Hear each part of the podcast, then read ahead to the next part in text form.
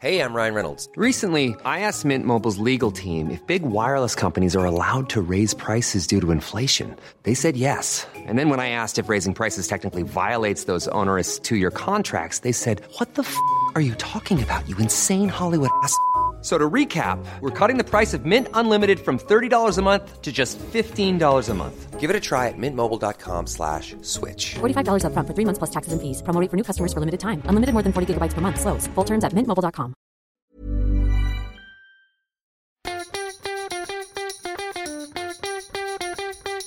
From Barangaroo Studios, the AusBiz COB is the key stuff you need to know about the day in business and finance.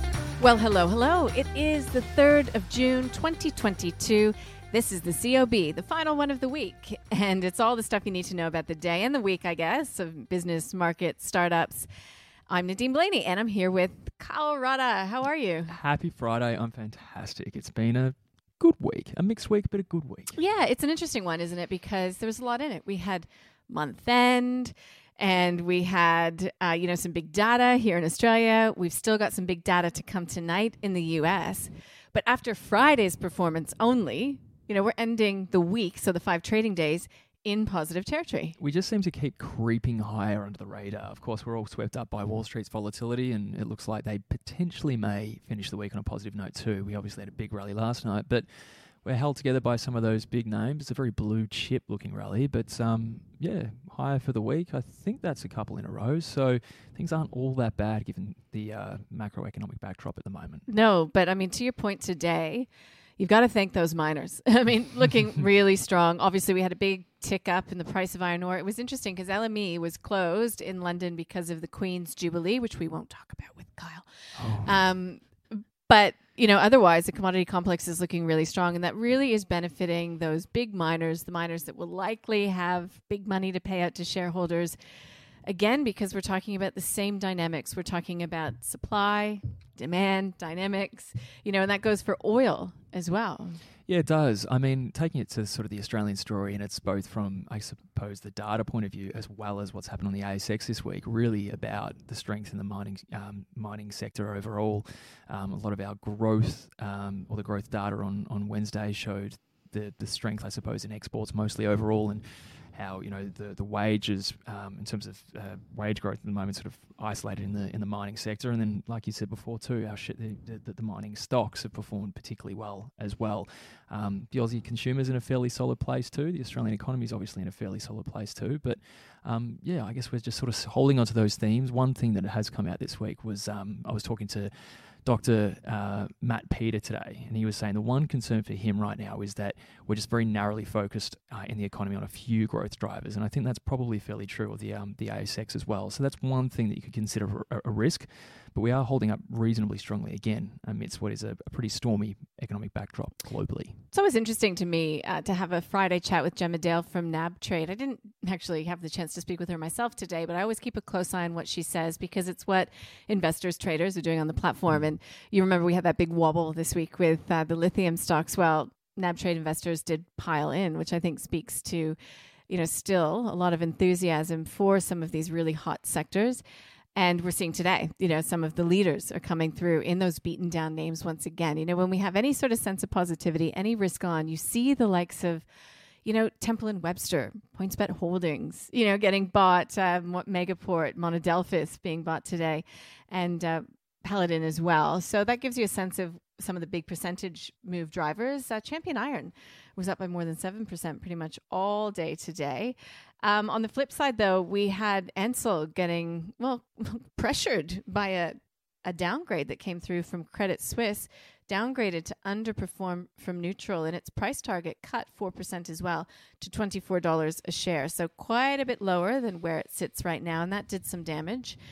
Um, we also had Domino's Pizza down uh, today, and that's despite uh, UBS saying while it's still a buy, it cut its price target by 18%.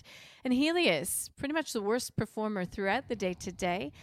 That was my stock of the day. So I had a really, really good episode of The Call. I mean, I love them all, but I enjoyed today with Adam Dawes from Shaw and Partners, Nathan Samasundaram from Deep Data Analytics. They disagreed during the program. They agreed during the program. They agreed to disagree.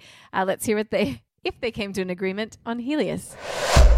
They, they did talk about Medicare and the numbers, and data suggests there's around about an 8% fall in data, uh, rev, or sorry, 8% fall in revenue based on pathology business, and approximately a 7% revenue drop in diagnostic and imaging as well compared to a year ago. So, again, I'm not really. Um, liking this one. I think overall they still will they'll do okay, but I think you always stay in the top end and you always look for the, the leaders in the sector. And I think Sonic Healthcare is the business for that. So it'd be a no from me. It's got a certain amount of M&A into it. It's not cheap. It's a big multiple play. So when you start to say that the second half is going to be weak and you're not going to be uh, doing well, brokers have been downgrading the last couple of times. So it's in a downgrade cycle as far as the brokers are concerned. So it's not the first downgrade. Um, so yeah, you, you just don't try and pick a stock that's on a downgrade cycle. Uh, especially this is a defensive earning stock. So a defensive earning stock in a downgrade cycle is danger. So uh, I'm not going there. And they did. And uh, it's not getting put to our investment committee. They would not be buying it at this time, as you just heard. And if you'd like, I mean, I would encourage you, if stocks and stock selection and stock picking is your thing, to listen to that episode of the call. There were no actual ringing, I wouldn't say endorsement of companies. But um, look, there's lots of good fodder in there for how these guys are thinking about strategy uh, as we see these shifting sands in the macro environment. Yeah, definitely. And I think um, James Whelan said to me a few weeks ago that whenever I say this, an angel loses its wings. But I think it does, you know, cliches do have some kernel of truth in them, and that's that um, it's a stock picker's market. You find quality companies and you find ones that you want to hold for for a really long time, businesses that can hold up through the cycle. And you know, going back to maybe Gemma Dale's point before too, with some of those strong thematic, uh, thematics around miners and lithium and all those sorts of things, you know, maybe investors and retail investors, of course, many of our listeners out here are, are those sorts of people, um, are still holding onto that strong long term view, those strong long term thematics, despite the fact that clearly uh, the financial conditions, you know, maybe aren't as robust as they have been over the last couple of years. Yeah, certainly not. So this week as well, Kyle. I mean, you and I did it together. We still had those conversations with our guests about bull versus bear, bear market rally versus, you know, the start of something else. So we spoke with Anton Tagliaferro today. He's been in the game for a long time from Investors Mutual. So we had a good conversation with him. And uh, yeah, they're obviously in the value end of the market. And, and you know, swings and roundabouts. Uh, value is in play. I had a good conversation this week from. Uh, from the Morningstar Investment Conference uh, with uh, the CIO of, um, oh, it's just slipped my mind, Platinum, Platinum Asset Management, and uh, yeah, you know, really, there's there's there's a case to be made for those value stocks still. Um, we spoke today and you can listen to these via the show notes as well with Larry McDonald. So he is the author of the Bear Traps Report. So that might give you some insight into, uh, well, what he's thinking of and preoccupied with. So you'd want to listen to that interview get, to get his verdict on whether we are in a bear market or some other sort of um, tag for this market. But Kyle, another thing that you know, a couple of our viewers wrote into us about I'm saying it's we got to be careful in how we're calling a bear market because mm. just bringing things back home, you know, the ASX is not in a bear market. No, it doesn't exist. And I suppose I've always found that, to be honest, a little bit of a um, misleading kind of tag anyway, because it was, you know, say compare it to the last time, other than the pandemic, where the S and P 500 actually probably could include the pandemic, where the S and P 500 dropped by more than 20 percent. It was for you know a couple of weeks, if that. You know, go back to the end of 2018, it was for a couple of months, and then the Fed pivoted or whatever.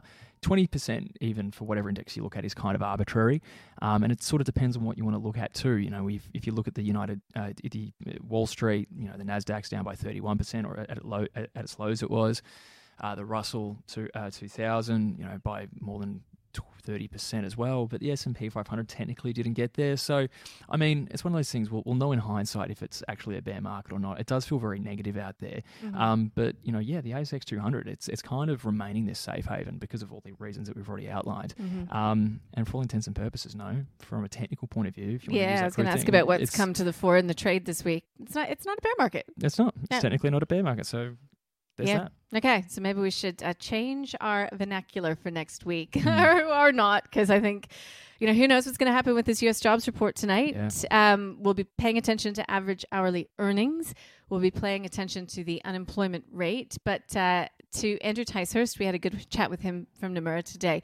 Not paying quite as much attention to jobs created because that goes to the whole point of that we don't have enough workers to to fill the jobs that are potentially being created. So then that is a handbrake uh, on on I suppose that um, that component of the read. So I don't think we need to go too far into depth as to what happened around the Asian region today, what it will mean for the U.S. markets, because really it's all going to hang on that jobs report. Yeah, and China was closed today too. We've Yep. got the UK closed as well for, for Her Majesty. So you know, basically, we're we're really just waiting for a jobs data that's gonna that's gonna drop into pretty thin markets, relatively speaking. Yeah. We're gonna have to see how they respond. But you know, for me on on that sort of point, I just sort of you know encourage everyone if they're just interested to see how macro sentiment's shifting at the moment is just to go to that Fed funds uh, tool on the internet and just keep following that September meeting because it's just bouncing back and forward between the balance of probabilities of being a 25 point hike or a 50 point hike. Last week it was 25. This week we're working towards uh, expectations of 50, and sentiment is really just swinging on on on that contract at the moment. So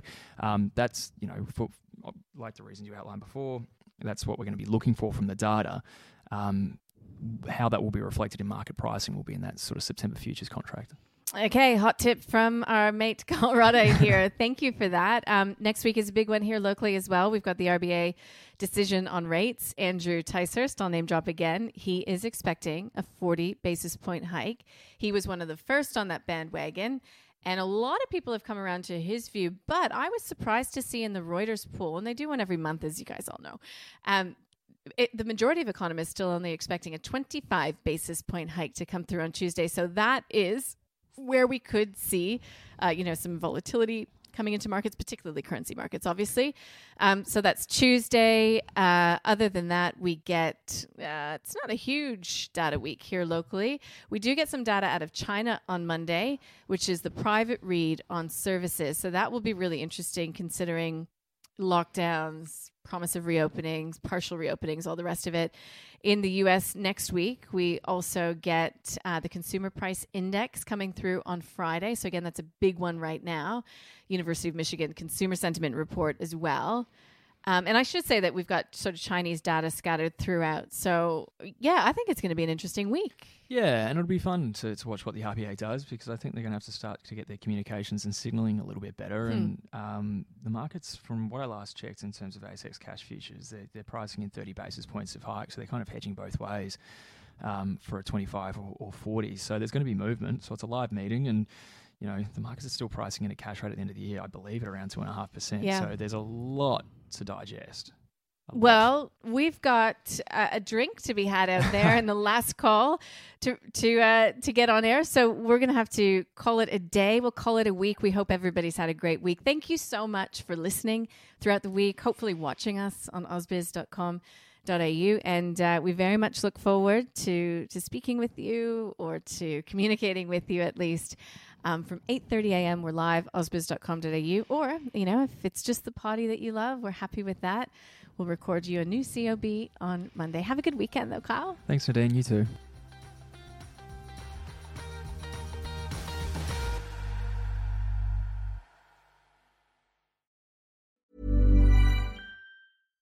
When you drive a vehicle so reliable it's backed by a 10 year, 100,000 mile limited warranty, you stop thinking about what you can't do and start doing what you never thought possible. Visit your local Kia dealer today to see what you're capable of in a vehicle that inspires confidence around every corner.